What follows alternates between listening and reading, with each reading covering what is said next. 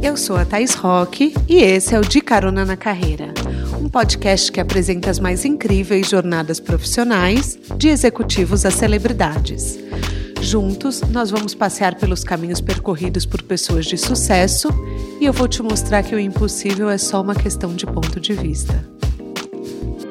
Vamos embora?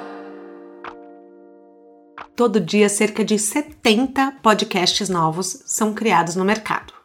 É uma explosão de produto digital que tem como efeito imediato a busca por atenção de todo tipo de ouvinte. Vai de culinária a notícias quentes, de cinema ao humor e passa até por histórias de grandes crimes, um segmento que não para de crescer no Brasil.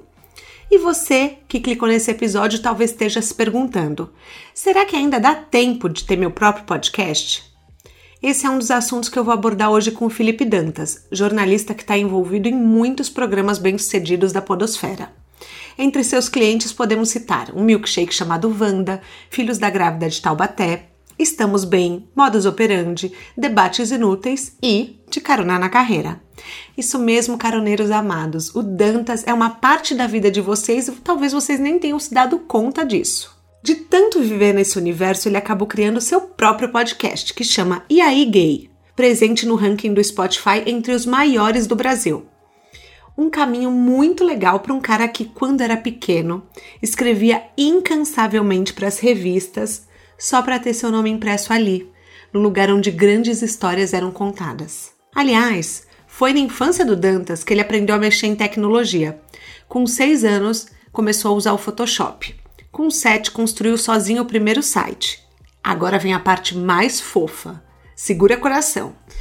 O site era chamado Felipe e Alegria. A página era atualizada com base no programa da Eliana. Ou seja, se você queria saber se tinha um episódio novo do Pokémon, era lá que você tinha que entrar. Ele cresceu, foi estudar jornalismo e continuou seu dom da comunicação no Papel Pop, um site de cultura pop onde ele é o braço direito do criador e cuida de diversas áreas, desde o comercial, criação de campanhas, roteiro, curadoria de conteúdo. A sua paixão é clara: transformar todas as histórias que cruzam o seu caminho em universos apaixonantes. Apertem os cintos, que a estrada do Dantas já começou.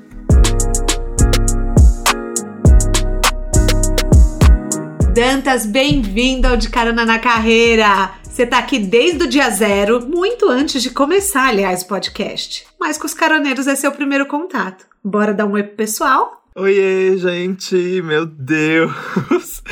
Toda semana eu edito esse programa pensando como seria a minha introdução. Porque, Thaís, pelo amor de Deus, você deveria, você deveria ter um programa de TV, porque você apresenta as pessoas como eu nunca vi igual.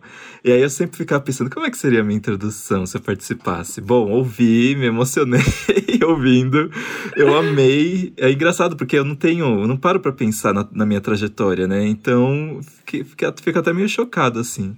Não, mas você sabe que o objetivo é realmente esse. Eu falo que eu quero mostrar o melhor que eu vejo do convidado, porque eu realmente, quando eu, a gente faz um primeiro bate-papo, eu faço uma imersão na sua vida. Eu pesquiso sobre você, eu dou Google, leio seus tweets, eu vou atrás. E eu acabo me apaixonando por todo mundo que senta aqui. É, eu tenho um amigo meu, Libriana, até o José. né, amores? Libriana, né? O José falou para mim, um amigo meu, ele falou assim: Nossa, mas você se empolga muito com cada convidado. Eu falei: Sim, mas eu me empolgo de verdade, porque eu fico tão imersa naque, naquele assunto, sabe? Uhum. Mas eu quero contar para todo mundo que tá ouvindo que o Dantas quase não topou participar. Já vamos falar. Já vamos falar que você, que você quase não topou. Como que é tá do lado de cá? Ah, é, eu tô, eu tô um pouquinho nervoso, assim. Eu até acendi o meu incenso, o incenso que eu mais gosto de erva doce, que eu fico tão calminho, porque eu tava assim, quando você me fez a proposta, eu pensei, Thaís, você está louca porque eu não tenho tanta coisa para contar, mas eu acho que eu tenho, vai. É porque eu acho que eu sou muito. Como é que eu posso dizer? Acho que eu sou novo, assim, não querendo me achar o, o jovem, né? Mas uhum. é que eu uhum. acho que eu eu não consigo enxergar que eu tenho um grande case de sucesso. Aí quando você veio falar comigo, eu fiquei, mas eu vou falar sobre o quê? Daí já entra minha primeira pergunta. Você tá por trás dos maiores podcasts do Brasil. Sim. É um fato. Então, o que, que eu pensei quando eu quis te chamar? Além de eu gostar muito de você querer mostrar o universo de Carona na Carreira pro ouvinte, é, eu penso o seguinte: se tem alguém que participe e entende de podcast é você. Pelo menos uhum. assim, no Brasil é você. Você tá atrás assim de grandes nomes, como a gente mencionou na abertura. Você acha que é um boom que veio para ficar? Eu acho muito. Inclusive é até engraçado porque eu eu meio que participei ali de toda a trajetória da popularização do podcast, né? Eu comecei. O meu primeiro podcast de todos foi um milkshake chamado Wanda em 2014. Não, 2015 eu comecei a editar, o Wanda de 2014. Então já tem aí seis anos de podcast. E aí, quando eu digo para alguém que, que começou a ouvir podcast agora no Agora que começou a popularizar muito, acho que as pessoas devem ficar assustadas, assim, seis anos de podcast, mas já tem tudo isso que as pessoas fazem podcast? Sim. Mas antes era meio que uma brincadeira, assim. Pelo menos pra gente. Não uma brincadeira, mas era uma coisa que a gente fazia para ter um projeto a mais, para ter um canal a mais para conversar com as pessoas, os leitores do Papel Pop. Meio que virava uma grande comunidade, assim, porque a gente não tinha muitos ouvintes, mas a gente era. a gente fidelizava, sabe? Sei. E, e aí os podcasts foram crescendo cada vez mais e a gente foi crescendo como referência. É, e aí começou a virar uma coisa tão grande, a gente ficava muito surpreso. E aí em 2019 fomos o terceiro podcast mais ouvido do Brasil. Nossa. Ficamos muito chocados, sim. A gente, perde pra, a gente perdeu pro Nerdcast, que né, é o tipo eu gosto de falar que a gente é a Madonna do podcast, mas o Nerdcast é a Cher, porque eles estão aí muito tempo antes, gente. Já tem uns, uns 400, 600 episódios, talvez. Nossa! O Nerdcast é, é muito antigo. Não muito sabia que era tão antigo. É. Pois é. E aí, é, foi, foi ficando legal, assim, porque o podcast foi virando uma referência para pro, produtores de conteúdo, influencers, é, teriam um canal a mais. E como eu já estava no Papel Pop, que, é que era meio que um lugar que reunia muita gente, ia lá uhum. artista, ia lá youtuber, ia gente para gravar vídeo com a gente, gente para participar das coisas, amigos do Felipe que também estavam em outros, outras revistas e tudo mais. Eu meio que fui virando a referência, assim, e foi assim que foi começando. Eu era exclusivo papel pop, e aí o Felipe Cruz, chefe, e basicamente meu padrinho, assim, devo tudo a ele. Seu mentor. Me uhum. Meu mentor. Nossa, o Felipe é, é, isso mesmo, porque tem uns. Não sei se é o episódio da semana passada que você fala sobre a importância de ter um mentor, né? Uhum. Ele é basicamente isso para mim. Aí ele me deu a liberação para trabalhar em podcasts, aí, ó. Foguete. Aí vambora. Foi foguete do tipo nada. Mas é quando a gente. Quando eu comecei o podcast, quando eu tive a ideia eu pergunto, ah, não, eu pedi pro Thiago perguntar no Twitter. É, ah, para edição de podcast, quem vocês indicam? Assim, umas 15 pessoas, dantas, dantas, dantas. Eu dantas, lembro, dantas. eu fui marcado muito nesse tweet, ali me chamando na DM. muito maravilhoso. Mas eu conversei com a Marina Santelena do Vanda é, e ela me Sim. contou que nascem 70 podcasts por dia.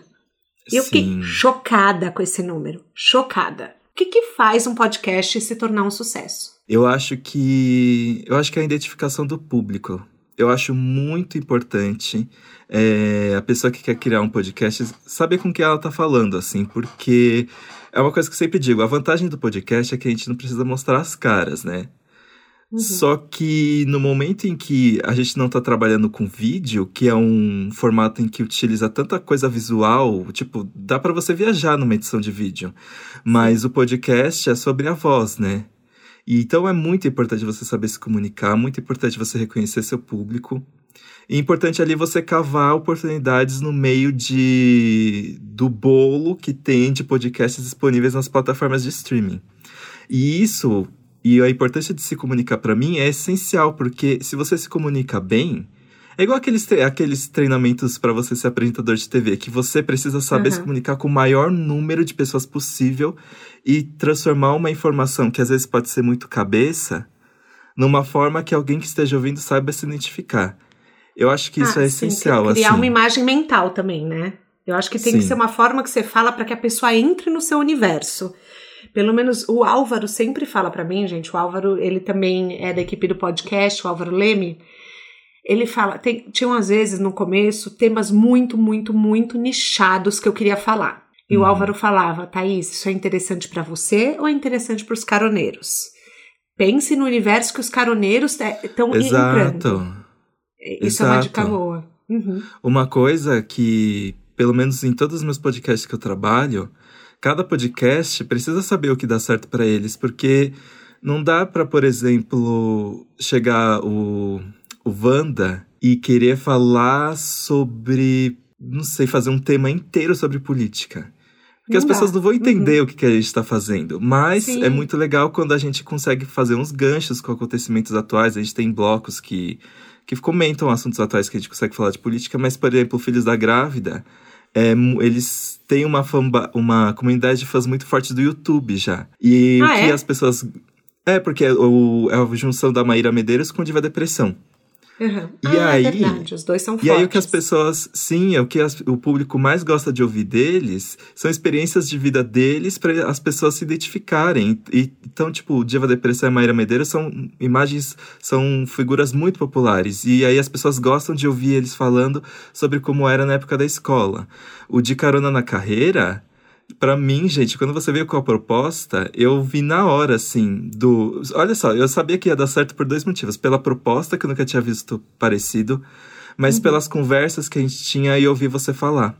Porque eu pensei assim, eu acho que ela, ela com certeza vai saber transformar esse assunto que pode parecer tão técnico e tão profissional com um linguajar muito mais legal para que tipo qualquer pessoa pode pegar para ouvir, gostar e se interessar. Mas já aconteceu de você ver um podcast que você fa... todo mundo tá falando esse podcast vai bombar, esse podcast é maravilhoso e você com a sua experiência, seu olhar e falar, hum, não vai rolar. Eu consigo fazer isso e eu também consigo, eu também consigo identificar o para mim o maior a maior régua para mim é começar a ouvir um podcast.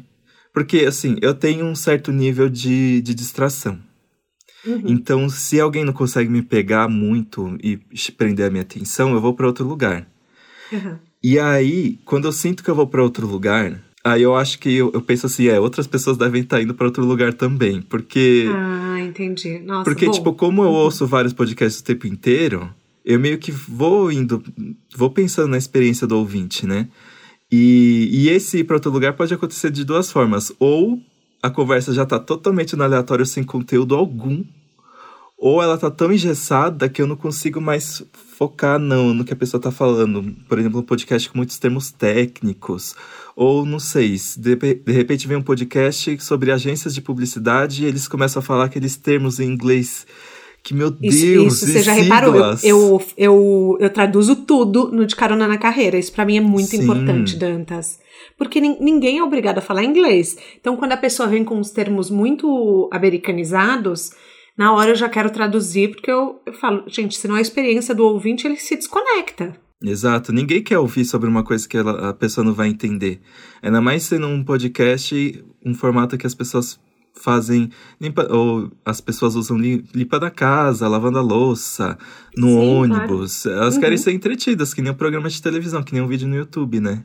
Então, comunicação e saber como espalhar o seu conteúdo, mesmo nichado, para o maior número de pessoas possível é, para mim, a chave. O IAI Gay, seu podcast, nasceu de grandes conversas que você tinha com um amigo e foi, foram reflexões que vocês queriam trazer para a comunidade LGBTQIA. É, em pouco tempo, vocês já são um dos maiores podcasts do Brasil no ranking do Spotify. Isso é muito estranho. É, me conta isso. O que, que você acha que, assim, que, é, o que, que rola? Ah, eu fui. Primeiro, eu queria mandar um beijo pro Thiago e pro Paulo. Agora, o, o Paulo é o nosso. É o que fechou o Trisal, porque ele entrou muito recentemente. Mas eu e o Ti, o Ti é um do. O Thiago Teodoro, que faz podcast comigo, ele é um dos melhores amigos do Fê, meu chefe. E aí, na época que o Wanda era uma coisa que a gente reunia a galera para conversar, o, Fe, o Thiago e a Bárbara também, que apresenta Estamos Bem, os dois, eles iam eles participavam muito, assim. Eu acho que num mês eles participavam duas vezes. Eles eram tipo convidado fixo. Que legal. E aí, e aí essa experiência de podcast, isso é uma coisa legal, que o, o que eu gosto é que o Wanda criou personagens. Tipo, eu sou um personagem do Wanda. Com certeza. E, e a Bárbara e o Thiago são personagens do Wanda também. Então, eles foram. As, eles foram ganhando seguidores e tudo mais, eles decidiram criar um podcast também. E aí, obviamente, que eu seria o editor. E aí, eles, o Thiago e a Bárbara decidiram não ser só convidados do Wanda, mas também criar o próprio podcast deles, chamado Estamos Bem. E eu comecei, e eu fui o editor. Estou, sou editor ainda, né? E a gente uhum. gravava na redação também do Papel Pop, todo sábado de manhã. E aí a Bárbara, se ela ouvir isso, desculpa, Bárbara, mas era sua fama mesmo, aqueles, né? A Bárbara atrasava, a Bárbara tinha fama de atrasar. Se ela ouvir isso, ela vai rir, porque a gente zoava muito isso. Então ficava por um bom tempo eu e o Thiago ali na redação, e a gente ficava conversando sobre assuntos gays, assim, tipo, e coisas de vida. E a gente foi percebendo que existia uma coisa geracional, assim, porque o Thiago, ele é exatamente 10 anos mais velho que eu. E eu tava nos meus vinte e poucos, então muita coisa era novidade para mim. E quando eu contava as coisas da minha vivência gay, era um choque, porque com ele as coisas eram muito diferentes. E depois que ele já, tipo, depois com a maturidade, ele foi enxergando os meus dramas com um olhar mais maduro e lembrando de como ele era também. E aí uhum. essas conversas eram muito ricas, assim o Thiago me ajudou a tomar muitas decisões importantes na minha vida, tipo, sair da casa dos meus pais, muitas coisas. É, já viu dramas meus de término de namoro. Então vocês abrem o coração no IAI Gay. Vocês falam, assim, absolutamente tudo sobre vida Olha, pessoal. A gente abre o coração, a gente abre as pernas, meu Deus! Mas. Adoro! e aí veio a pandemia e a gente começou a gravar à distância, então não tinha mais esses encontros, né? E aí a gente pensou, ai, quer saber? A gente está em casa. A gente tá aí querendo movimentar os projetos. Vamos fazer um podcast logo eu e você. A gente gravou vários pilotos, nada. Eu não. Eu sou meio perfeccionista, assim. Então eu não, eu não tava convencido de nada que eu fazia. O nome, decidi nome, vixe, pesadelo. E aí a gente decidiu botar o nome de aí gay, porque era uma coisa que o Thiago. Sempre que o Thiago via me mandar um áudio, me mandar um oi, eu falei, e aí, gay, não sei o que, não sei o que. Tipo, virou um bordão, assim. Uhum. E aí a gente não tava feliz com nada. E aí a Lady Gaga lançou Cromática, que é foi o álbum dela, que tá, tava todo mundo esperando. Aí o Cromática saiu de madrugada. Eu mandei um áudio às 7 horas da manhã pro Thiago. Thiago, acorda, ouve o Cromática, a gente tem que gravar sobre isso. E esse vai ser o primeiro episódio, porque com certeza vai bombar a nossa review sobre o álbum. E aí, como a gente já é jornalista de cultura pop, eu acho que a gente tem meio que uma facilidade de fazer esses arranjados de última hora, assim, porque Sim. a gente meio que já sabe o que falar. E a gente gravou e foi um sucesso, assim. A gente estreou bem na, nas paradas, é, em quantidade de play. E aí a gente meio que decidiu fazer dois por semana, porque as pessoas estavam entediadas em casa e quanto mais conteúdo as pessoas tivessem, ia ser melhor. E daí vocês foram criando uma comunidade. Mas daí você saiu de trás das câmeras foi para de é. frente, é. quer dizer, dos áudios, de trás dos áudios e foi para de frente dos áudios. o que é uma coisa muito curiosa, Dantas, porque eu acho você um cara muito tímido e muito reservado. Eu demorei para ganhar seu coração, Dantas. Quer dizer, acho que eu ganhei já, né? Mas eu demorei. O que que te deu esse chance de ir pra frente dos áudios? Ai, Thaís, você não só ganhou o meu, o meu coração, mas como o meu espírito. Eu, eu te devo. Eu, eu, vou puxar seu saco melhor depois, porque senão eu vou chorar. Porque eu sou que nem você. Eu, quando a gente fala as coisas, a gente se emociona. Eu já me emociono, ar, né? já choro. Thaís, você acredita que eu choro junto com você nas edições? Você chora? Sempre Nossa. que você chora. Ai, gente, a gente é muito manteiga derretida, né? Mas então, foi. Qual era a pergunta mesmo? É, o que, se você saiu, porque você é super tímido e super reservado. Sim. O que, que te deu o impulso de sair de trás da, dos áudios para ir para frente do microfone, digamos assim? Ah, eu meio que fui empurrado, porque eu não. É, algumas pessoas não gostam que joga para signo, mas eu vou jogar para signo. E eu vou falar que os arianos na, da minha vida, eles são muito importantes, porque eu sou uma pessoa confortável. Uhum. Se eu tô fazendo uma coisa e eu sei que dá certo, eu não vou querer fazer outra coisa. Vou ficar uhum. nisso até de uma hora esgotar e eu ter que procurar outra coisa para fazer. Mas Cê, o Thiago... Você não tem esse negócio de cansar e falar, vamos mudar, vamos mudar tudo? Eu tenho muito. Você não tem? Eu, é, não, mas ah, sim, existem níveis. Por exemplo, eu, eu me vejo no papel pop para sempre porque eu sei o que, o que eu quero fazer, mas coisas novas acontecem o tempo inteiro. Uhum. Eu tive dois empregos antes do papel pop, né? E, e eu sempre saí porque, de repente, meu dia estava completamente programado para para sempre, a semana inteira, o mês inteiro, o ano inteiro. E eu, hum. isso me dava desespero, assim. Mas a correria do jornalismo eu amava muito, então quando eu entrei no papel pop eu tava feito, né? Por exemplo, a edição, edição de podcast é uma coisa confortável para mim, porque eu posso ficar aqui no meu quarto, quietinho, ouvindo áudios o dia inteiro e trilhando e pronto, acabou. E só que o Thiago, ele é ariano e ele tem as ideias mais doidas do mundo e joga as pessoas nessas ideias e, e pelo amor de Deus, tipo, ele te puxa e, e, e te arrasta se for preciso. Uhum. E, e com o EA Gay foi basicamente assim. Eu, eu achei que ele ia até desistir da ideia de tanto que eu tava dificultando, porque eu não tava gostando dos meus áudios. Mas, mas ah, no momento então você que eu me entende, Dantas, lá no começo, quando eu não gostava dos meus áudios. Sim, a gente é muito exigente com a gente mesmo, né? E a gente não consegue perceber que tá bom, já. É verdade. Mas eu sei que o perfeccionismo leva a gente a lugares muito longes também, né? Mas, mas não é bom ter, porque senão a gente não se arrisca mais. Mas reflexões aqui, né, galera? Mas enfim, mas aí foi assim, foi basicamente o Thiago me puxando a ponto de me arrastar para fazer esse podcast deu certo. E quando eu pego confiança, eu vou. E, e essa coisa da timidez, eu meio que já fui aprendendo com o papel pop, assim, porque eu comecei a aparecer mais em vídeo e aparecer nas redes sociais. E assim, aponta a câmera para você, você precisa entregar, pronto, acabou. E eu morria de medo de não entregar, porque eu pensava assim, gente, se eu não entregar entretenimento, eu vou ser passado para trás, então eu preciso vencer esse medo.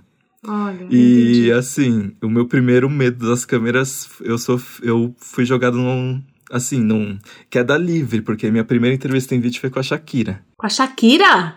É, ou eu não era tímido, ou não tinha entrevista. Então a escolha era não ser tímido, porque eu queria entrevistar a Shakira, né? Então, assim, eu tava ah. meio travado naquela entrevista, Meu não tem Deus. nada em a ver que língua que, é? Ah, ela hoje. fala português, né?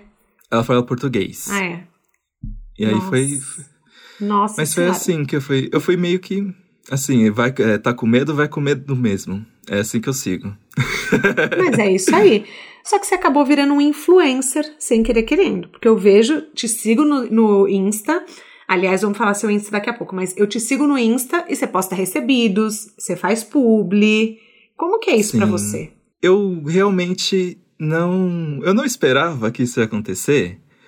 Porque ah, tem aquela questão da meio que da autossabotagem, assim, né? Porque eu nunca não me achava atraente suficiente para as câmeras, não, não, achava que eu sabia me comunicar e eu vou comunicar o quê?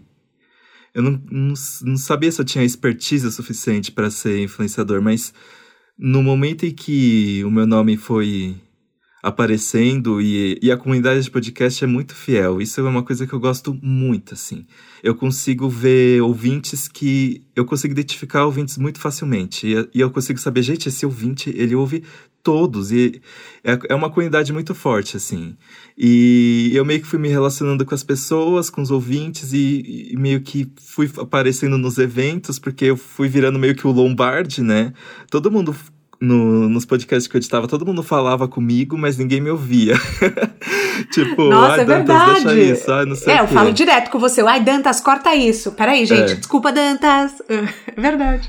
E aí meio que foi criando essa persona, e aí eu fui ganhando seguidores, e, e aí de repente eu tinha um espaço para falar das coisas que eu gostava, assim. De repente, graças ao podcast, eu tinha pessoas que queriam me ouvir. E aí meio que foi acontecendo, assim, mas é uma coisa que eu não esperava.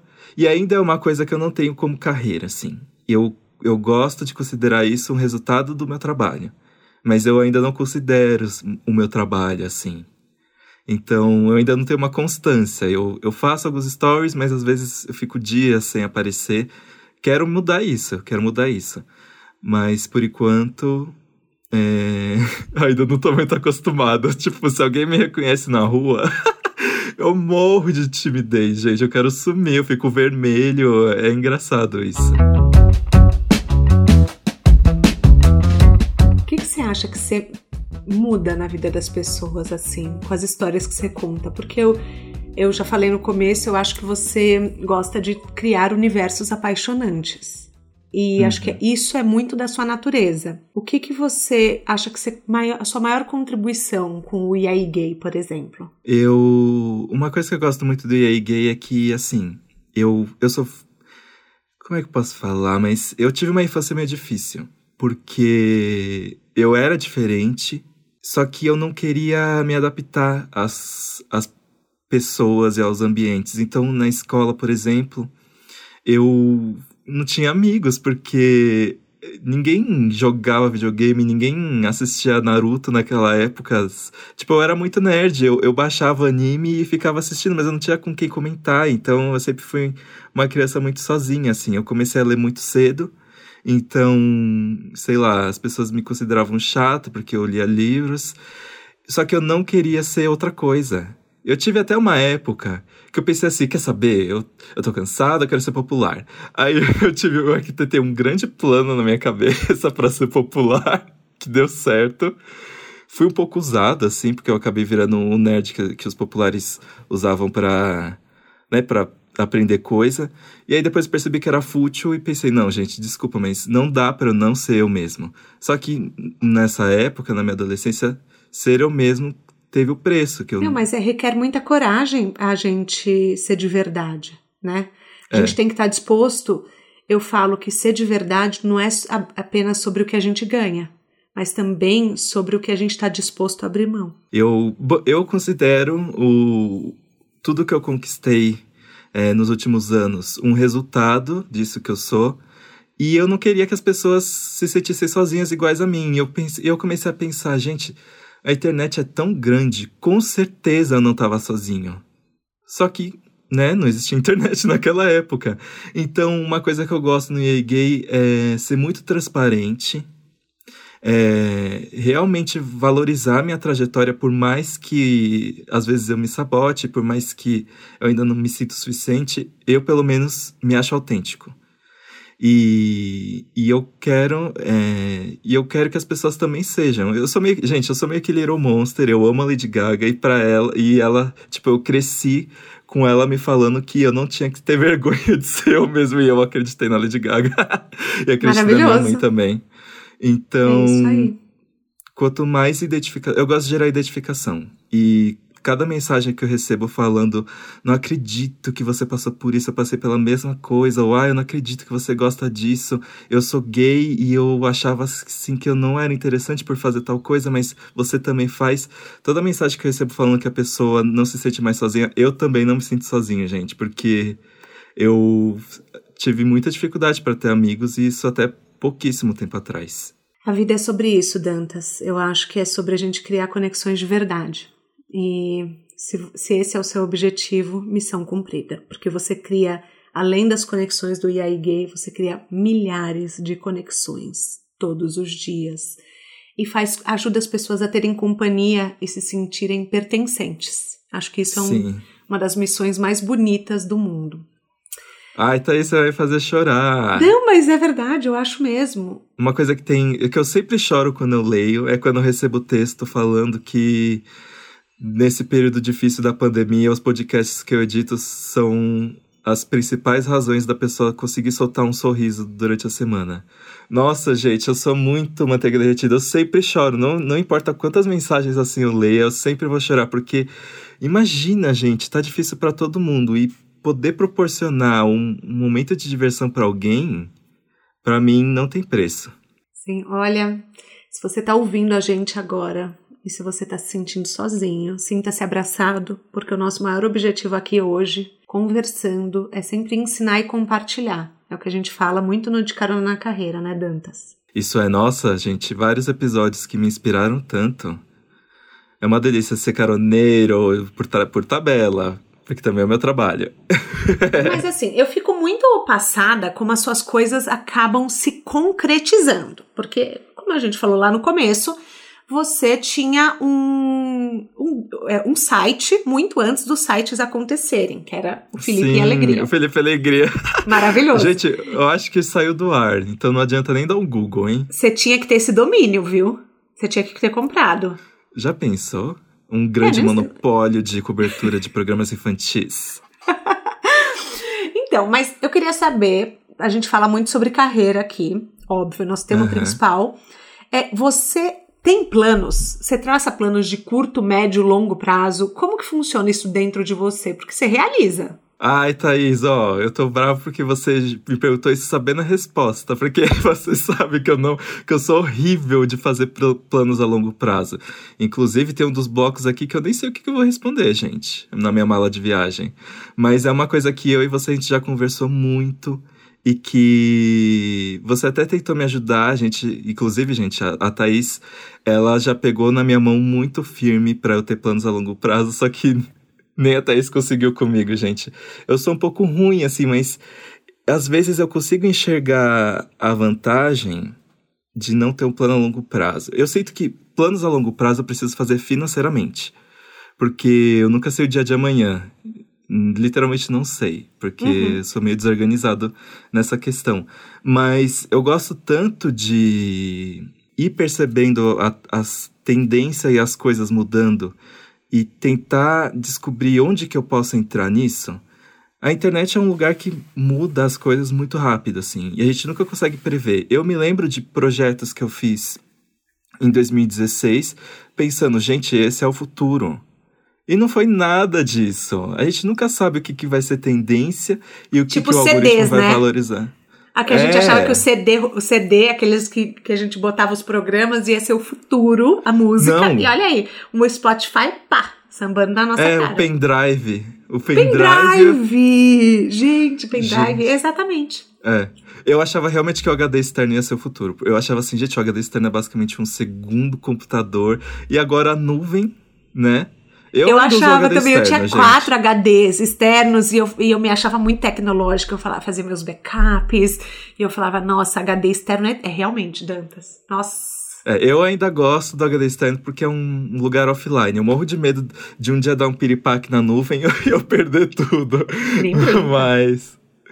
Mas, enfim, mas aí, ainda mais trabalhando no Papel Pop, que é um, que é um site, é uma marca que a gente consegue esticar ela para outros lugares. Ainda mais com Wanda, que o Papel Pop tem uma equipe de jornalistas aí, alguns são, tipo, por exemplo, o Fê é a grande figura do Papel Pop. Eu sou uma subfigura do papel pop e tem um Wanda você que é, é... você é o segundo posto do papel pop. Vamos dar a importância que você tem? Porque, ó, tá vendo? Você fala, ah, não vou me diminuir, já tá se diminuindo. É, só sub? Para. Não, não sei se sub não é uma palavra que agora... Vamos falar, tipo, ah, então, eu sou o braço direito dele. É. E aí, e a, gente, e a gente consegue, tipo, a gente... É que nem o, o Tim, o Thiago Pascoaloto. Ele tinha morrido de sunga branca, mas ele, a, a figura dele também é importante. Ele consegue aparecer, ele consegue fechar publi, ele consegue fazer um podcast. O Papel Pop, ele tem essa, essa coisa multimídia. Uhum. Então, para mim, é uma parte do meu trabalho dentro do Papel Pop e dentro do Wanda, detectar tendências para saber onde que a gente pode ficar forte, né? E ah. assim, eu sei que eu não consigo fazer um plano a longo prazo dentro da internet. Então, uma coisa que eu gosto de fazer é ter a mente aberta. Perceber ficar observando bastante a internet e ver o que pode ser pelo menos do meu ano que vem, assim. E ver para onde o barco vai. Entendi. É, porque eu nunca esperei que eu ia virar um editor de podcast, eu nunca esperei ser 100% disso que eu sou agora, quando eu entrei na faculdade. É claro que eu tinha que eu tinha minhas ambições. Eu gostava, eu gostava de eu gostava de ter a sensação que, que você mesma disse na introdução, que eu escrevia para revistas que eu lia porque eu gostava da sensação de ter meu nome impresso. Então, no fundo, eu, eu gostava de aparecer, mas eu não esperava que eu ia estar aqui agora. E é tudo graças às pessoas que estão ao meu lado, às capacidades que eu fui tendo sem nem ter ideia do que eu faria com isso, tipo, meu pai me ensinando a usar software então foi meio que as coisas foram acontecendo. Eu gosto de ter as coisas meio que acontecendo e eu junto ali, mas sempre muito observador para saber o que, que pode dar certo, né? Vamos falar para os caroneiros as suas redes sociais. Eva, eu sou apenas Dantas no Instagram e eu sou arroba Dantas. E eu tenho o EA Gay, que sai toda terça e toda sexta. Muito bom. As minhas, caroneiro, como vocês já sabem, arroba Thais Rock. Me segue lá que a gente tá sempre batendo papo nos stories. Dani, você falou, eu era diferente, mas eu não quis pertencer acima de tudo. Eu não, nunca pude passar por cima de mim. Que dica você daria para quem tem medo de ouvir aquela voz interna? Para mim, ouvir a minha voz interna sempre foi a única opção, mas eu acho que é muito importante para mim sempre foi muito importante arriscar, mas ao lado das pessoas que eu sei que vão estar comigo. Eu sou uma pessoa que tem pouquíssima experiência em ficar sozinho. Uhum. Eu preciso muito da segurança. Tipo, se eu cair, quem é que vai me levantar aqui? Eu, eu, eu sou a pessoa que tá sempre levantando as pessoas das quedas delas. Eu, eu, é muito importante para mim ser essa pessoa para os meus amigos. Mas eu também, para mim, preciso de alguém do meu lado. Então, por exemplo, muito do que eu arrisquei, o, o Felipe estava do meu lado, por exemplo. Eu acho que o Felipe acredita mais em mim do que eu acredito em mim mesmo. E tinha cada coisa que ele me botava que eu ficava. Hum, mas por que que você tá passando tudo isso para mim, sabe? E ele, fala, e ele falava, porque você sabe fazer. Eu ficava, mas eu não tenho formação. Eu nunca fiz isso antes. Eu não sei nem por onde começar. Ele, ele é um falava, bom líder. Ele desenvolve Sim, você. E ele falava, começa do jeito que você tem aí na sua cabeça que a gente tenta tirar do papel. Do. É, tirar do papel, né? Tirar da minha cabeça e botar e a gente trabalhava nisso juntos. E. Então, para mim, eu acho que é muito. Você falou isso do vínculo, né? É muito fácil você. Não é muito fácil, mas fica mais fácil ouvir a sua voz interior quando você sabe que tem pessoas que vão estar tá por você de qualquer, de qualquer forma e que acreditam em você. Porque às vezes alguém acreditar em você já vale um pouquinho para já é mais fácil para você acreditar em você mesmo, sabe? Eu tem uma boa rede de apoio, então. Sim, o meu pai, o meu pai tem a, a, minha família por parte do meu pai tem um pé muito forte em desenvolvimento de software. Hum. O meu pai e todos os meus tios trabalham com isso. E, e aí a minha prima foi meio que nesse nessa onda também e e meio que sabe quando você vai crescendo com seu pai já te mostrando o caminho? E foi mais ou menos isso. Então eu fui crescendo, meu pai me ensinou HTML com 7 anos, aí foi assim que eu Sim, criei o meu seu próprio site. site. Maravilhoso. É. Com 12 anos, meu pai me ensinou a programar para eu criar minha própria calculadora, e meu pai me ensinou a mexer no Photoshop.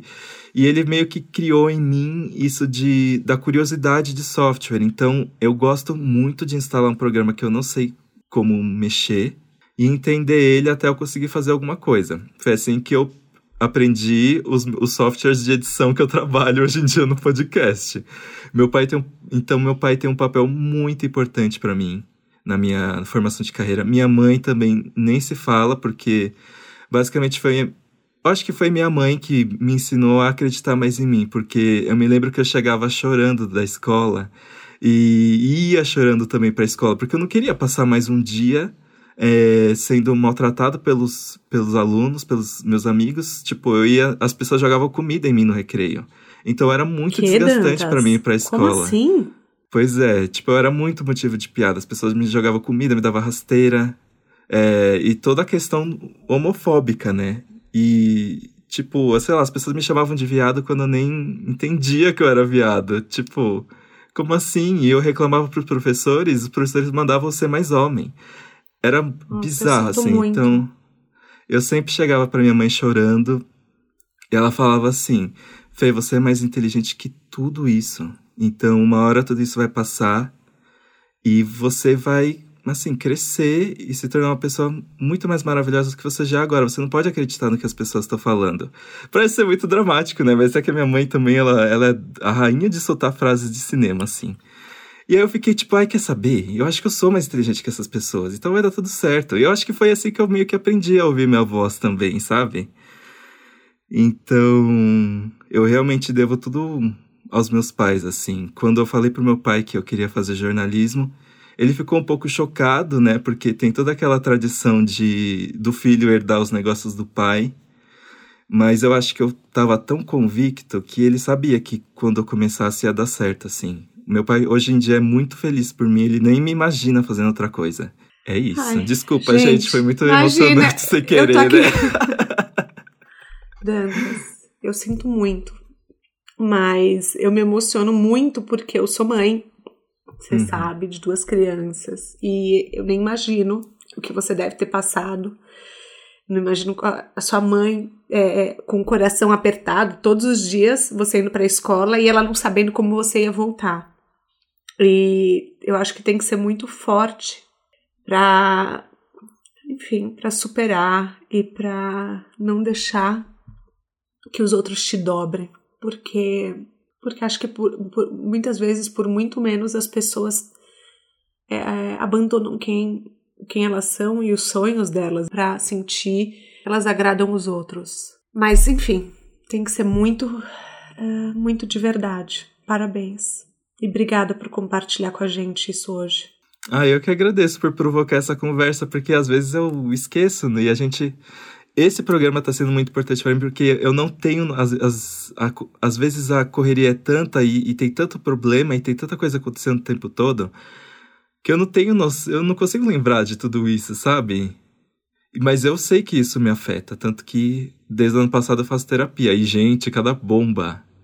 Cada terapia coisa que me afeta né? até hoje, que eu nem suspeitava assim que me atingia. Mas deixa eu te fazer uma pergunta. Vou voltar agora um pouco pro mundo dos pods, dos podcasts. Vamos. Eu amo podcast estilo mesa de bar. Que é um podcast sem formalidade, Ai, que um interrompe o outro, que é o que a gente basicamente faz aqui. Eu amo. Eu também. Mas o. Por outro lado, o formato das podnovelas está ganhando espaço. Sim. É, vamos explicar pro, primeiro para o caroneiro o que, que são as podnovelas e eu quero saber se você acha que elas vão substituir a novela das nove. Ah, eu acho que tem tudo para substituir, viu? Porque. eu amo que você gosta eu, eu tanto sempre... dos podcasts que você, gente, você acredita não, 100%. Eu tô... É. Gente, eu tô amando essa transformação do nesse ramo dos podcasts porque a criatividade é infinita. Eu fico muito chocado. Tipo, eu amo. Tem cada tipo de podcast. Hoje em dia tá muito forte também podcast de horóscopo, né? E quando eu abro ah, o Spotify. É? Não sabia? Sim, o Spotify tem muito podcast de horóscopo e é tipo assim: três minutinhos você sabe tudo sobre câncer, três minutinhos você sabe tudo. É, gente, é, é, realmente assim: se você quer é, começar um podcast, eu acho que a gente tá no momento em que tudo pode acontecer, assim, se você sabe como fazer, porque a, as opções são infinitas. E a pod novela é o maior exemplo disso. Uhum. E tá ficando muito popular desde o ano passado, né?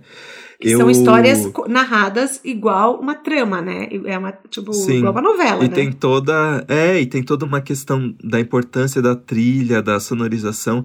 E isso é uma coisa que eu ainda não sou muito forte. Eu não saberia, por exemplo, se alguém chegasse para mim e falasse, edita essa pod novela, eu ia tremer. Isso mas com, com certeza, você ia saber fazer. É. Eu ia dar meus pulos. E, mas é uma delícia de ouvir, né? Eu acho que é um pouco triste pensar isso, porque não é o ideal, mas eu acho que a gente tem cada vez mais. Essa coisa da multitarefa, a gente fala que. A gente fala que a gente tenta evitar, mas não, não dá para evitar. É, a gente tem a fala, a escuta e a visão. Uhum. E existem muitos momentos da nossa vida que a escuta está completamente desocupada, né? E a gente já pensa, como é que eu posso ocupar isso? Os podcasts, por exemplo, ficaram populares, por quê? O que, que eu posso fazer enquanto estou lavando a louça? O que, que eu posso fazer enquanto eu perco duas horas do meu dia no transporte público? Uhum. E para mim, foi assim que o podcast foi cavando seu espaço, né? Porque de, de, depois de tempo a gente cansa de ouvir música, né? É verdade. Porque. Não, e você tem é uma mais... vontade de aprender, pelo menos eu. Eu sinto que quando eu tô ouvindo um podcast, querendo ou não, eu tô aprendendo alguma coisa. E na música, a gente nem sempre aprende algo, né? Sim. Eu, tô, eu estou ouvindo um podcast chamado Pod Gato que é um podcast sobre sobre gatos, né, como diz o nome, e ele dura tipo uns 30 minutinhos. Então para mim é uma delícia, tipo, tá fazendo alguma coisa, lavando a louça, é, tomando banho até na caixinha de som, bota ali em 30 minutinhos, eu já sei que o meu gato ele reage bem ao catnip e isso estimula ele a fazer exercícios físicos e dormir melhor depois. Então, tipo, gente, eu consigo eu consigo ouvir coisas enquanto eu faço outras coisas e, e, realmente mudar minha vida às vezes. Eu acho que esse é o principal atrativo do podcast. E a podnovela, é, ela é meio que, né, tipo um entretenimentinho ali que ocupa seus ouvidos. É realmente intrigante, assim. Tem, por exemplo, não, não precisa tão longe a Apple. Existe uma, ela tem uma podnovela entre aspas que se chama Calls, que ela foi lançada em formato de série, então você procura ela na Apple TV Plus. mas ela não tem cena. É, tudo acontece por. São histórias contadas por ligações de telefone. Olha. Então é uma mas pessoa é inglês. conversando com a É outra. isso em inglês? em inglês, mas tem legendado. Como é uma série, a vantagem é essa, né? E aí tem Olha, umas que ótimo. animações, umas coisas gráficas que acontecem na TV, mas a graça é ouvir, porque são ligações de telefone. Então, assim, até a Apple já tá produzindo, convidando atores de Hollywood para fazer as narrativas. Todo, todos os programas são narrados por atores, assim, Que famosos. máximo! Então é realmente uma coisa, assim. Não tem, não tem nem previsão de acabar. Todo dia, toda semana eu descubro alguma podnovela diferente. Você me acompanha nos bastidores, você sabe como a curadoria de patrocinadores é delicada. Ligar o nosso produto Sim. a uma marca é de grande responsabilidade, pelo menos é assim que eu vejo. O que, que você acha que um podcaster deve pensar ao buscar patrocinadores ou aceitar patrocinadores? E o que faz uma marca querer patrocinar um podcast? Acho que são essas duas perguntas. Para escolher quais, é, quais, com que empresas você vai trabalhar dentro do seu podcast, eu acho que você tem que pensar no respeito e no dever que você tem com os seus ouvintes. Então, Perfeito. Você não quer, você não quer fazer um- uma publicidade que vai contra os seus valores e os valores dos seus ouvintes, porque o, o ouvinte de podcast praticamente trata você como parte da família dele, assim. Ele, ele cria uma familiar- familiaridade tão forte com você que, tipo, ele espera coisas de você. É que nem o Uhum. caso do influenciador, sabe? E, e assim, como. E tem que parecer. Não tem que parecer natural, mas tem, você tem que mostrar que você aprova aquela, aquela publicidade que tá entrando, sabe? Uhum.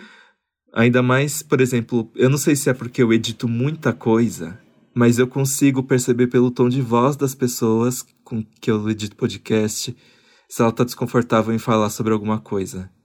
Pra mim isso é muito claro, muito claro se Nossa, a pessoa não tá confortável pra sentido. falar. Porque quando é, quando é vídeo, a pessoa pode sorrir, pode fazer outras é, mensagens, né? é, corporais que mandem, por exemplo, ah, se, a, se a voz dela não tá passando certeza, o rosto dela tá sorrindo, o braço dela tá segurando, apontando o produto, né? Você pode distrair a pessoa de outras formas, mas na voz não tem como se enganar. Exato. E ainda mais quando um, um insert de publicidade dura bastante tempo, um podcast é feito para prender uma pessoa, uma pessoa por uma hora, coisa, coisas assim. Você não quer perder o seu ouvinte, né? Então eu acho que é muito importante a publicidade que está entrando dentro de um podcast também conversar com a identidade do podcast, sabe? E, e eu acho que para empresas, uma- um conselho que eu poderia dar para empresas que querem investir em podcasts, eu acho que é ter mente aberta. Eu acho que não dá para você entrar num podcast com a mesma cabeça que você entraria com um banner no site ou com uma propaganda ou com uma propaganda na televisão ou roteirizando um influenciador para fazer stories.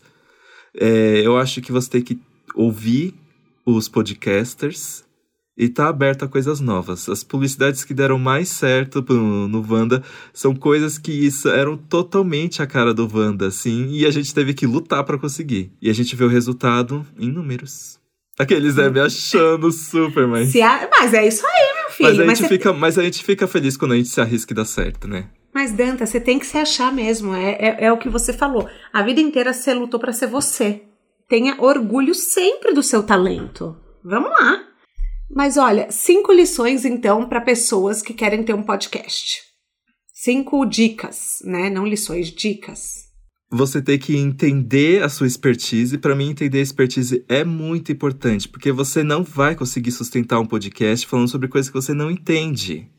Então, não vai criar na sua cabeça que você vai criar um podcast sobre um assunto, tipo, seu. Eu, Felipe Dantas, quero. tô vendo que a hype é podcasts de horóscopo. Ai, quero surfar nessa hype. Não vai dar certo, eu não sei falar de horóscopo, então eu não vou inventar isso pra minha cabeça. Eu não vou falar sobre algo que não faz parte da minha expertise. Eu acho que, pra mim, isso é muito importante no podcast. Você saber, você reconhecer o seu campo e saber como você vai enfrentar o mundão com o que você sabe.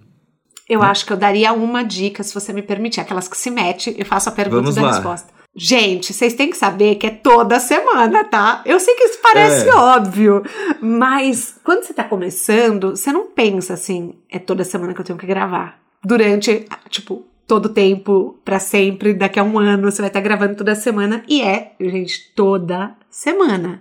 A frequência é a coisa mais importante do A podcast. frequência é a coisa mais importante. E tem que ter paciência, né? Porque a- às vezes demora, né? Eu, o, o EA Gay começou a pegar, assim, firmeza lá pro final do segundo semestre. E a gente vê que isso reverte no trabalho que a gente fez anteriormente. Tem muito episódio antigo que cresce muito de plays, porque, assim, é importante você publicar toda semana, porque o podcast estando no ar é uma coisa que ele vai crescendo, só cresce, sabe? Uhum. Não, ai, ó, o quarto é para vocês facilitarem o meu trabalho. Não, não achem aqueles, né? não achem que é só pegar e sair gravando assim. Você é, é importante ter um roteiro. Porque até o Wanda, que parece ser totalmente mesa de bar, é roteirizado. Ele não é. Existem níveis de roteiro, né? O Wanda, eu, a gente vai por tópicos. Existem É, podcasts o, que o são de Carona na completam- Carreira é muito roteirizado. e, e tem podcast que não parece, mas a- as falas estão todas escritas. Eu acho isso assustador. Mas é Todas? tipo, exatamente o que está sendo dito ali foi escrito antes. É Gente. muito. Eu acho. Esse nível eu não conseguiria. É porque, porque, na verdade, é, engessa, né? Engessa o podcast. E eu acho que a quinta é saber que você vai precisar investir de alguma forma, porque é importante. Podcast é uma experiência sonora. É importante que você queira que as coisas aconteçam naturalmente nos seus ouvidos, né? Uhum. A Thaís não demorou muito para comprar o microfone. E assim, eu acho que isso é muito importante pro podcast. é, Na verdade, espalhar, porque tá, Dantas, eu tinha um microfone, tá? Vamos contar pros caroneiros, só que você não gostava do meu microfone. Porque ele dava pau e às vezes não conectava com o MacBook. É, então, você falou, não, Thaís, ó, você vai ter que investir num, outro microfone, num microfone melhor. Aí eu investi. Ah, lembra que a gente descobriu que ele não estava conectado? Era por isso que seus áudios saíram então, daquela forma. Por isso que os áudios saíam uma porcaria. E eu falava, mas Dantas, eu tenho um microfone que o Michael Jackson usou. Ai, gente, eu dou risada hoje porque, tipo assim, quando me indicaram esse microfone, falaram que era o microfone pra se ter. E daí depois o Dantas me indicou outro completamente diferente. Então, se vocês forem ter um editor também, é, conversem com ele qual material ele tá mais acostumado a trabalhar. Porque eu entrei muito na onda do Dantas, assim. Então, a forma dele de gravação, é, a gente vai se adaptando. Então, busque com quem tem experiência. Acho que esse também é um bom conselho, né? E para quem quer trabalhar com criação de conteúdo, como fazer? Pode ser site, pode ser em geral, pode ser influencer, porque você passa por todos os universos de, de conteúdo. Podcasts, é, enfim, site, influenciadores. Que dica você dá? Que dica que eu dou? Eu. Sabe uma coisa que eu, que eu percebo muito, assim? É, eu acho que fica muito pra mim claro quando a pessoa que tá botando lá a cara a tapa, que tá aparecendo, ela tem uma mão artística no trabalho que ela faz. Pra mim é muito visível quando a pessoa tá completamente afastada do da produção de conteúdo dela, assim, que, que ela só tá lá pra, pra ligar a câmera, ficar, posar na frente, ler uma coisa que tá sendo dita, um assunto que foi decidido para, para ela.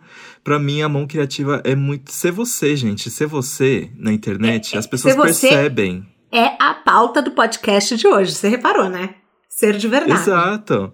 Gente, ninguém mais. eh, As pessoas veem vídeos, ou- ouvem podcasts o tempo inteiro. As eu acho que as pessoas sabem quando uma coisa não é natural. E uma coisa que não é natural não prende. Pra mim, é, a, pra mim, a graça do Wanda é que os três, a gente decide tudo junto, assim.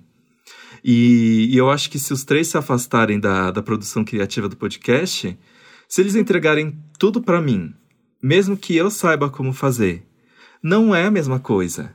Se você entregasse pra mim ah, os, os- as pessoas que seriam entrevistadas, os assuntos que seriam abordados, não é a mesma coisa, porque quem a essência do podcast, o, o núcleo, a semente, uhum. a, a ideia está na sua cabeça. É Você é não pode entregar a sua produção para outra pessoa. E a maneira então, como por... a gente vê o mundo, né? Exato. É diferente. Mais... Eu, vejo, eu vejo carreira diferente do que você vê. Então, você Sim. vê cultura pop diferente do que eu vejo. Sim, né? exatamente. Então, por mais que a vida seja corrida, ou por mais que a quantidade de, de, de dinheiro que você tenha para contratar uma equipe, não se afaste da, da produção criativa do seu trabalho, porque Aliás, a gente vê isso muito em documentário de artistas, né? Falando, ai, porque tinha uma equipe por trás de tudo que eu fazia e quando eu vi as coisas já estavam fora do controle. A Xuxa as falou coisas... isso aqui no podcast, lembra? A Xuxa falou isso, né? Sim. Uhum. Ela as falou, pessoas... e, tipo, eu só aparecia. Exato. Gente, tem um motivo para no Instagram e no Facebook pessoas aparecerem mais que página. Porque as pessoas querem ver pessoas. Então, por exemplo, eu admiro super a Manuela no, no Still The Look. Tipo, eu adoro, eu tô seguindo ela nas redes sociais. Tipo, ela, ela é o Still The Look. E ela, ela também é. trabalhou as imagens das meninas muito forte. Eu, tipo, tô adorando. Eu tô editando o Look Steelers, que é o podcast delas. Ah, é verdade. eu, eu acho... coloquei na abertura, gente. Look Steelers, da Manu Bordache. E eu, eu adoro como ela se preocupa em transformar toda a equipe dela em meio que influenciadoras, porque é isso, as pessoas querem ver pessoas, né? É, isso Fez sentido exatamente. Que eu falei? Total, total. Aliás, até eu acho que eu vou usar essa explicação, vai ser o seu áudio post, sabe? Aquele de um minuto? Ah, eu adoro o meu teaser. acho que esse vai ser o seu teaser. Bom, eu queria fazer uma pergunta para você que eu nunca fiz aqui no podcast, mas eu queria te surpreender, porque você, tipo, depois de mim, você é a pessoa que mais escuta esse podcast. Sim. Uma frase ou uma frase de filme ou de série que virou uma lição de vida para você. Uma frase. O seu lema. Já que você ama cultura pop, pode ser letra de música também. O meu lema. Não sei se ele é totalmente aprovado, né? Mas para mim foi, mas para mim é uma coisa que me dá coragem para arriscar que é o fake it until you make it. Porque às vezes você ali só. Tipo, se eu fosse levar. É, como é que eu posso Traduz, falar? Vamos traduzir. É finja ah, até sim. que você seja. Que você seja. Exatamente. Se eu fosse deixar a minha meu síndrome do impostor é, tomar conta, eu não ia estar editando podcast porque eu não fiz, por exemplo, um curso de audiovisual eu fiz jornalismo. Uhum. Então, eu meio que fui ali tomando os meios de produção e fui fazendo meu nome, sabe? E tem uma. E, e, citando referências de cultura pop, que realmente eu gosto muito, a Lady Gaga, o primeiro álbum dela foi o The Fame. E o The Fame é, é basicamente ela cantando do começo ao fim sobre a experiência dela de ser famosa. Só que ela não era famosa na época. Tipo, ela imaginava a vida dela sendo famosa pelo que ela via em, em movies, pelo que ela via em filmes, pelo que ela escutava em música, pelos ídolos que ela tinha. Mas na verdade era ela querendo de fato ser famosa. É sério isso? Aham. Uhum. Tô passada. Então, para mim é isso, sabe? Você ter ali. Se você consegue imaginar. Eu era. É um pensamento muito ingênuo, mas que eu ainda gosto de ter. Se eu consigo me imaginar nesse lugar, é porque de alguma forma eu consigo estar nesse lugar. Então, vamos fingir que eu tô nesse lugar, que logo logo eu tô nesse lugar de fato. E tem uma cena que me marcou muito de um filme chamado The Bling Ring, da Sofia Coppola. The Bling Ring é um filme Você de Você já leu o artigo e o livro? Sim, da, da, da, da eu Joe... tenho o livro aqui. Nancy Joe. É um artigo da Nancy Joe, da Vanity Fair, de um caso real que realmente aconteceu de jovens que aprenderam a assaltar, não, a, a entrar em mansão de gente famosa, de celebridades. E, e, eles viviam roubando, tipo, do nada entravam, pegavam roupas, bolsas, iam embora.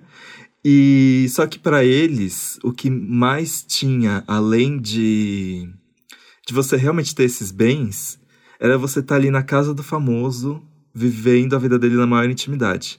E aí no filme tem uma menina que ela gosta muito da Lindsay Lohan. E eu também gostava bastante da Lindsay Lohan quando eu era adolescente, amava a Lindsay Lohan. E aí ela consegue entrar na mansão da Lindsay Lohan. E tem uma cena muito marcante de quando ela tá passando o perfume da Lindsay Lohan. E aí é até em câmera lenta, e ela tá ali no banheiro da Lindsay Lohan, ela pensa, gente, eu basicamente estou sendo a Lindsay Lohan nesse momento. E você consegue olhar o olho da ambição dela, sabe? E eu ficava assim, gente, eu, eu quero eu quero também ter a vida dos meus ídolos.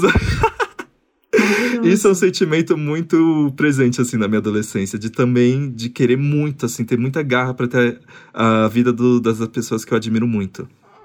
E é muito engraçado como as coisas meio que foram acontecendo assim. Semana passada eu tive uma experiência muito legal que eu, que eu participei, eu produzi um Wanda, que teve a participação da Marina Lima, do Zeca Camargo e da Sara Oliveira. Eu e o Zeca vi, Camargo. E a Sara Oliveira, não sei contar com a Marina Lima, né, gente? Mas o Zeca e a Sara eram pessoas que eu via na TV o dia inteiro.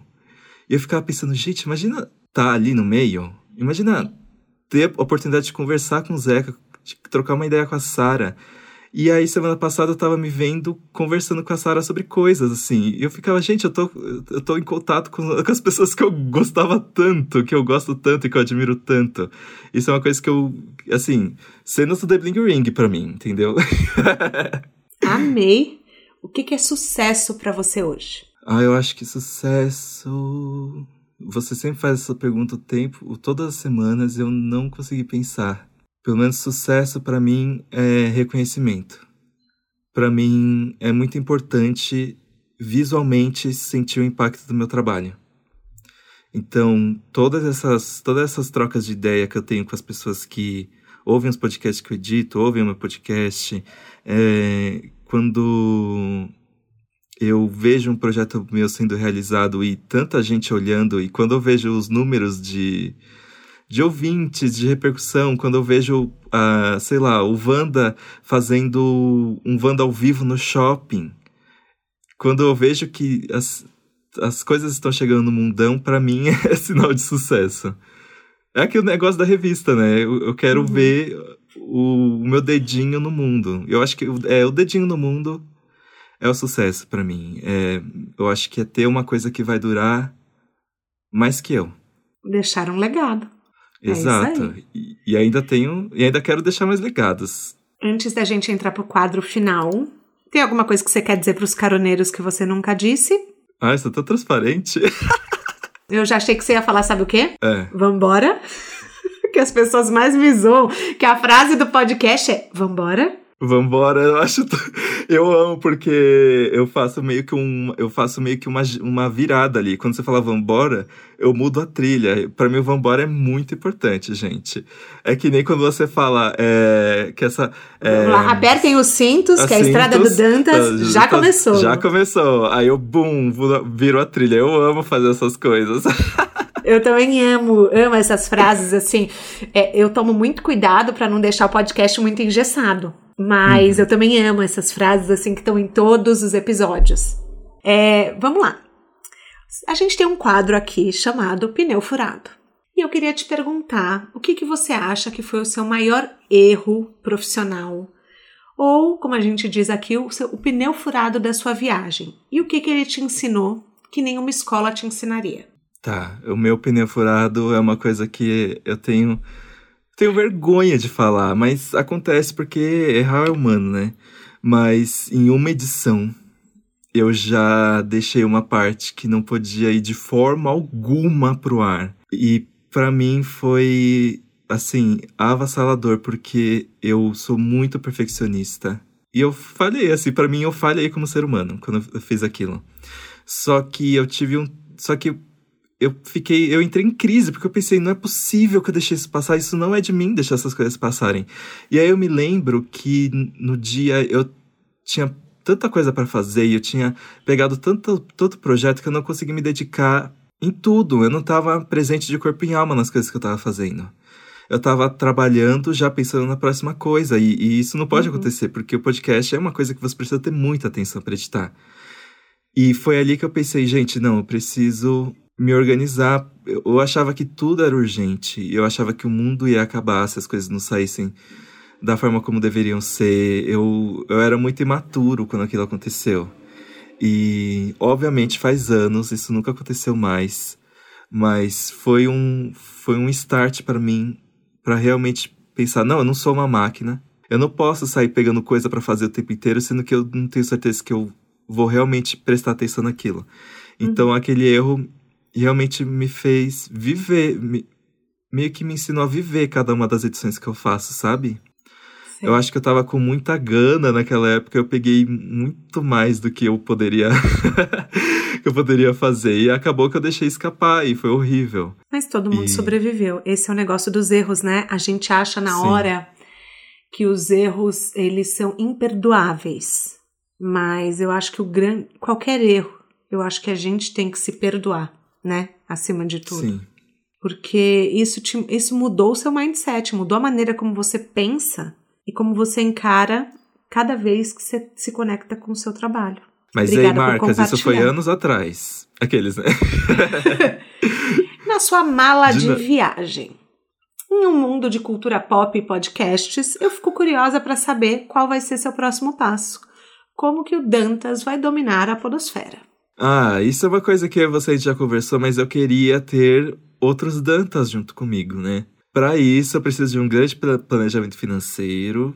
Para isso, eu preciso de estrutura. Mas para mim é o ideal, assim. Vai chegar uma hora que eu vou. Que talvez. Vamos torcer para que isso seja verdade.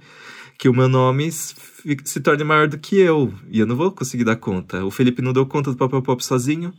E aí, por isso que eu entrei, e outros redatores. Então, acho que vai chegar uma hora que eu não vou conseguir fazer tudo sozinho. E eu quero montar uma equipe. Mas para isso preciso de planejamento. Amém, que assim E preciso seja. da vacina, porque durante a pandemia eu tô respeitando o meu tempo e as minhas vontades. Depois da vacina, que as coisas voltarem ao normal, eu penso no que vai ser do meu futuro. e por último, um livro, um filme ou um documentário que mudaram a sua vida não precisa ser relacionado à profissão. Primeiro que vier à sua cabeça. Legal. Eu já dei a dica do The Bling Ring, né? Que assim, gente, não entre na casa das pessoas, né? Mas eu me identifiquei com a, com a ambição deles de serem aquilo que eles sonhavam, sabe? Sim, é... mas a maneira que eles fizeram foi um pouquinho errada, né? Foi super errada. Eles foram presos. Inclusive, gente, é muito bizarro como as coisas acontecem, como as, as pessoas viram famosas, né? Bom, você que é fã das Kardashians, sabe que às vezes as pessoas viram famosas por meios tortuosos, né? Mas a principal cabeça de todo aquele planejamento, de todo aquele planejamento de entrar na casa dos artistas, a verdadeira menina se chama Alexis Nyers. E no filme ela é interpretada pela Emma Watson. Mudaram até o nome dela no filme. Emma Watson uhum. é Emma Watson. E ela ganhou um reality no I. Ela ganhou um reality no Entertainment chamado Pretty Wild. Jura? Aham. Uhum. Tem um episódio dela lendo a, o artigo da Nancy Joe e reclamando: Nancy Joe, você acabou comigo. Eu não usei esse sapato no dia do meu julgamento. Então, tipo, a menina cometeu um crime e ganhou um reality, né? Muito engraçado isso. Gente, que loucura. Olha. Mas hoje em dia ela se arrepende super. Tipo, tem uma matéria da Vice sobre como ela teve que lidar com o vício dela em drogas e como ela superou. E ela virou uma empresária de alguma coisa que eu não lembro. Mas enfim, tem essa dica do The Bling Ring que eu gosto muito. Eu amo Diabo Veste Prada. Inclusive, eu não sei como ninguém indicou, gente, Diabo Veste Prada. Até hoje, ninguém indicou, é verdade. gente, ele é o coringa da, dos filmes sobre profissão. e realmente foi um dos filmes que pensei, tipo, eu quero fazer jornalismo, olha que legal. Eu sou uma pessoa que, às vezes, eu gosto de uma correriazinha, eu gosto de uma coisinha acontecendo, assim. E mas para mim, O Diabo Veste Prada é o filme que mostra quando a gente se perde da gente mesmo e depois quando a gente se recupera. Sim. E eu gosto, e eu gostei também do plano da Andrea, porque ela queria, ela tinha uma ambição, mas ela sabia que ela precisa de, precisaria de um bom portfólio. Ela não gostava de moda, mas ela sabia da importância da revista que ela trabalhava e que isso ia levar ela para outros lugares, né? Isso é legal.